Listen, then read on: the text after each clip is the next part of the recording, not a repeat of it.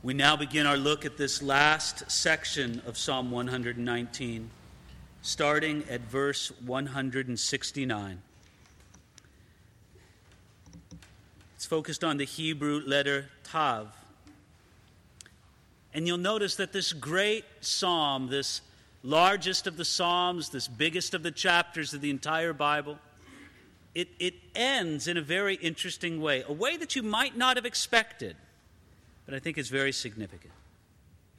Verse 169 Let my cry come before you, O Lord. Give me understanding according to your word. Let my supplication come before you. Deliver me according to your word. Very interesting how he begins this section with this cry. First of all, let my cry come before you. And secondly, give me understanding according to your word. The cry, of course, was an expression of prayer. He's crying out to God in prayer. It's a plea. What is he asking for from God? He says, God, give me understanding according to your word. He wanted his thoughts, his understanding, to be brought into conformity with the word of God. It's as if he wanted to be transformed according to the renewing of his mind. This is very much the same kind of thought that the Apostle Paul expressed in Romans chapter 12, verses 1 and 2, where he wrote this And do not be conformed to this world, but be transformed by the renewing of your mind, that you may prove what is the good and perfect and acceptable will of God. The psalmist wanted his understanding of life and of the world shaped that is transformed by the Word of God. Listen, you're going to understand this world some way. You're going to make sense of it somehow. Maybe you'll do it just from what you inherited and you grew up with in your home. Maybe you'll do it based on the education you received. Maybe you'll do it based on a peer group. Maybe you'll do it based on what's on the television set or the radio. Maybe you'll do it from a dozen other different sources. Or you can say, Lord, give me understanding according to your word. God, the way you think, that's how I want to think. Now, please, we understand this that nobody achieves that perfectly on this side of eternity, right? Nobody here is infallible. Nobody thinks God's thoughts after God perfectly. But to the best of our ability, we can come to God's Word and simply say, Lord, transform my thinking, renew my mind according to your Word. What's so important about this? is that it is God's word that tells us the truth. I know that's not a very, you know, modern thing to say, or maybe I should say it's not a very postmodern thing to say, that God's word gives us the truth, but it's true. It's truth. The way the world is, the way things actually are, this is what is described for us in the Word of God. And so he says, Give me understanding according to your word. Let my supplication come before you. Deliver me according to your word. Now, again, this is another reference to prayer by the psalmist. That this time it's a prayer for deliverance according to your word. He wanted deliverance, but he only wanted it as it would be consistent with God's revealed word and will. He did not want an unrighteous deliverance or an unwise deliverance. This is a testing point, is it not? Because sometimes when we have endured a difficult trial for a long time, don't we sometimes virtually call out to God, God, I don't care what you do, just get me out of this? You know, if the devil were to come along and say, I'll get you out of this, we might just say, Well, yes, please, just get me out of this. But no, to be able to say this, Lord, deliver me, but deliver me according to your will, according to your word, I should say. I want it to be in conformity with your revelation, with your will. I don't want a way out that goes against your word. No, Lord, I want to do it only, only under obedience to you. And you can also say this that he asked for this deliverance according to the promises of God's word. Don't you think that it has some of that flavor as well when he says this, according to your word, deliver me according to your word? He says, Lord, deliver me according to your word because you said you would deliver me. Do it, God. You've made promises of salvation and deliverance and goodness to me. Fulfill those. I, I, I like how he says this here. It's a little comment by a man named Cowper. He says, Many prayers has he made to God, speaking of the psalmist. Many prayers has he made to God in this psalm. Now, in the end, he prays for his prayers, that the Lord would let them come before him. And I suppose sometimes I've had to do that, haven't you? We've had to pray for our prayers. Lord, I just can't pray. Lord, would you help me to pray? Lord, I'm praying for my prayers right now. And God will hear those. Now, starting at verse 171 My lips shall utter praise, for you teach me your statutes. My tongue shall speak of your word, for all your commandments are righteous. You see, the psalmist wanted his words, that is, his lips, his tongue, to both praise God and to speak of his word. He knew that often words are either wicked or vain or both. And he says, No, Lord, I don't want these lips of mine to utter words that are wicked or vain.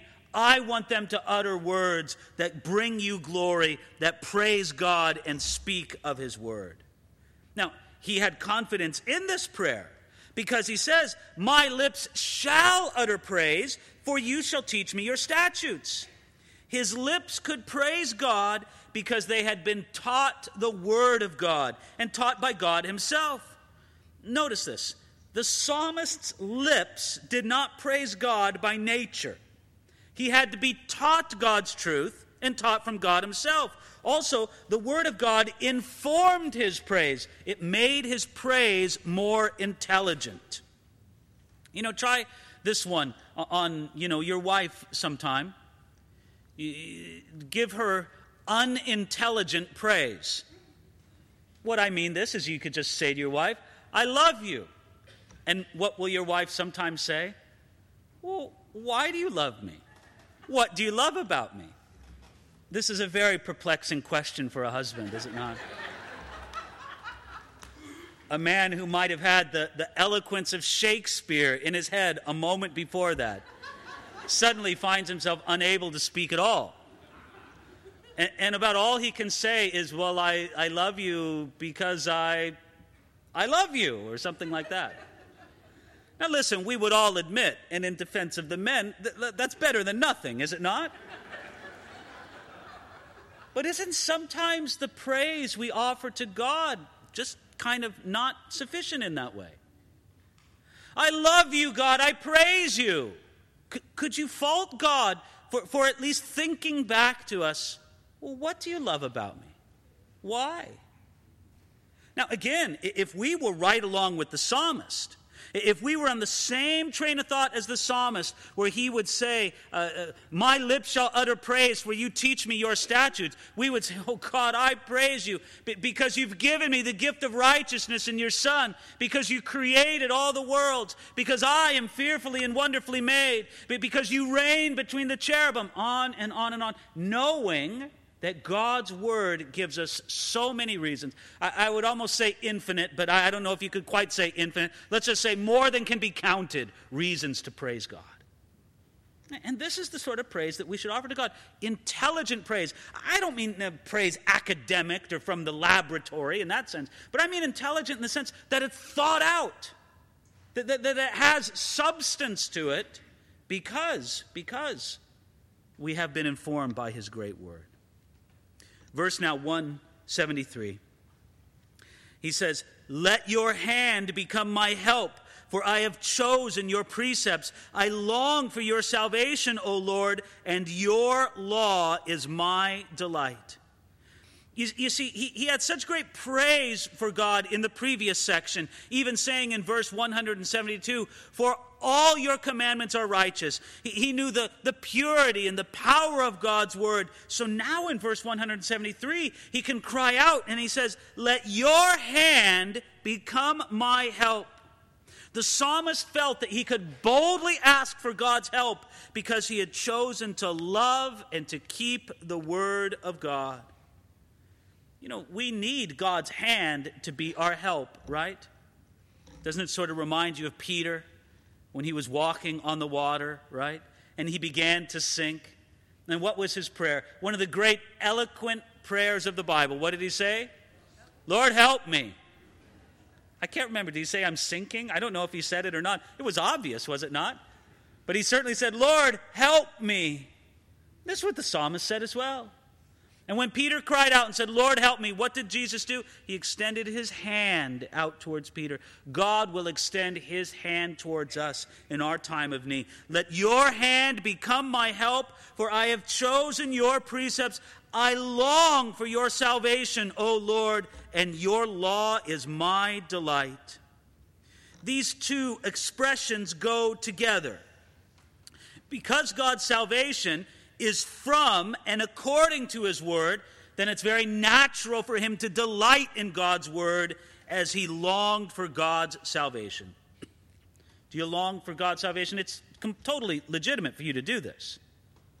You understand, of course, that the Bible tells us that there are three senses in which we're saved. The New Testament tells us that we have been saved. And this is a precious thing for the believer to rest upon, right? Oh Lord, you have saved me. But then the Bible also tells us in the New Testament that we are being saved. That it's a process, that it's a work that God is at work doing within us right now at the moment. I'm being saved. He's working His salvation in me day by day. And then it gives us the third tense, not only in the past, not only in the present, but it also tells us that we will be saved. Now, that third sense, the sense that we will be saved, that day when our salvation will be complete. Because I, I, suppose you're aware, I certainly am, that my salvation is not yet complete. I don't have that resurrection body that I long for. I don't have everything that's going to come that certain day, right? It's a waiting to come into heaven someday. I'll get it. I know I will. But I long for that salvation. I long for it to come. And I believe that it will, don't you? And so, the same way we say, I long for your salvation, O Lord, and your law is my delight. Now, verse 175. Let my soul live, and it shall praise you, and let your judgments help me. I have gone astray like a lost sheep. Seek your servant for I do not forget your commandments.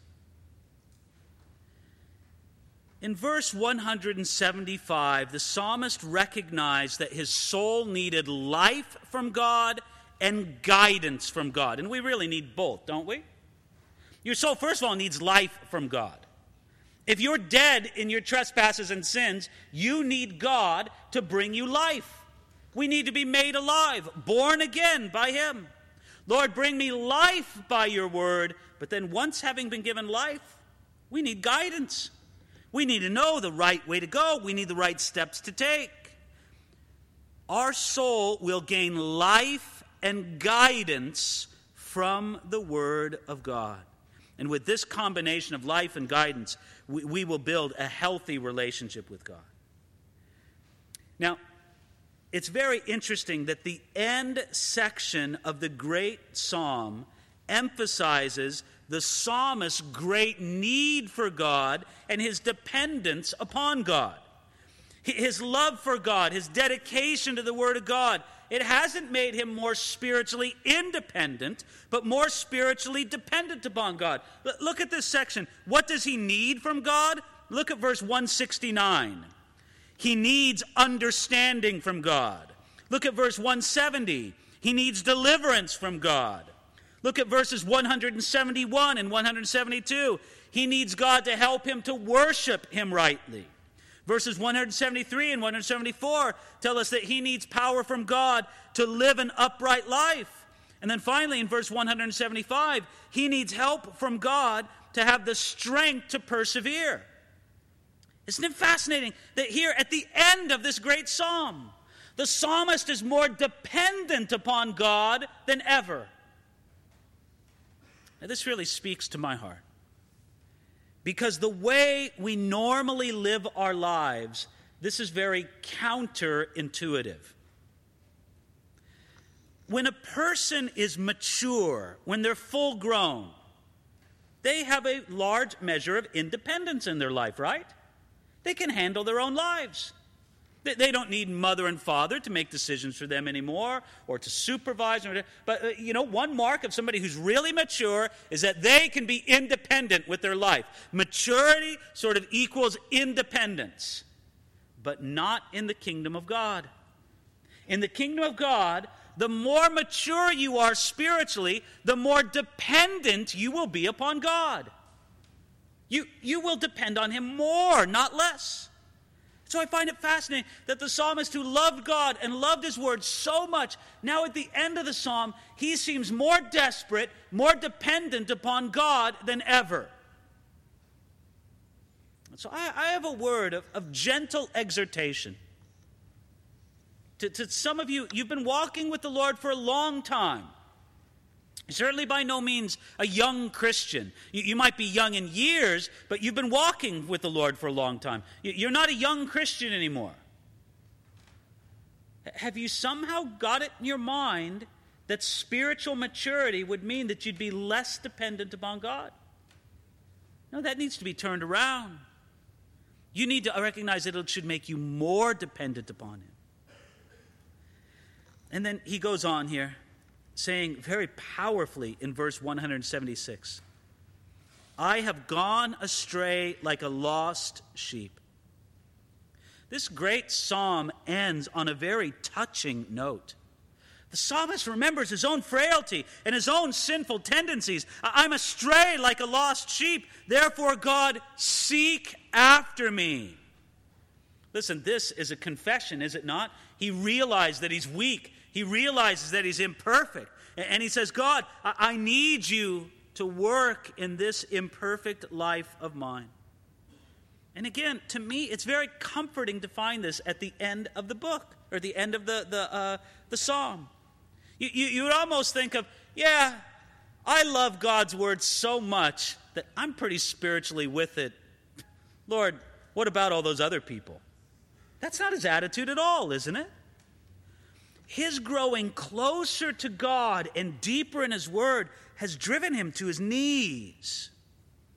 Martin Luther said on this verse This verse is extremely emotional and full of tears, for truly we are all this going astray, so that we must pray to be visited, sought, and carried over by the most godly shepherd, the Lord Jesus Christ, who is God blessed forever. Amen. And Spurgeon said on this, I like it.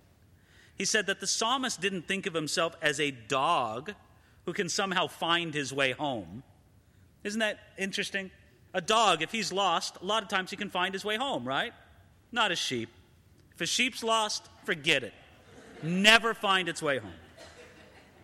No, no, a sheep will go further and further away from home. So he says, No, Lord, I'm like a lost sheep, but I'm still a sheep. And I'm your sheep. You're my shepherd. I'm precious in your sight. And therefore, seek after me to keep me close to you. That's what he says there. I've gone astray like a lost sheep. Seek your servant, for I do not forget your commandments. God sought for his servant in his word. Now, look, you may never thought of it this way, but I'm happy to explain it to you. You seek after God in His Word, do you not? God seeks after you in His Word. When you read His Word with an open and especially a prayerful heart, you will find you not only seeking after God, you will find God seeking after you.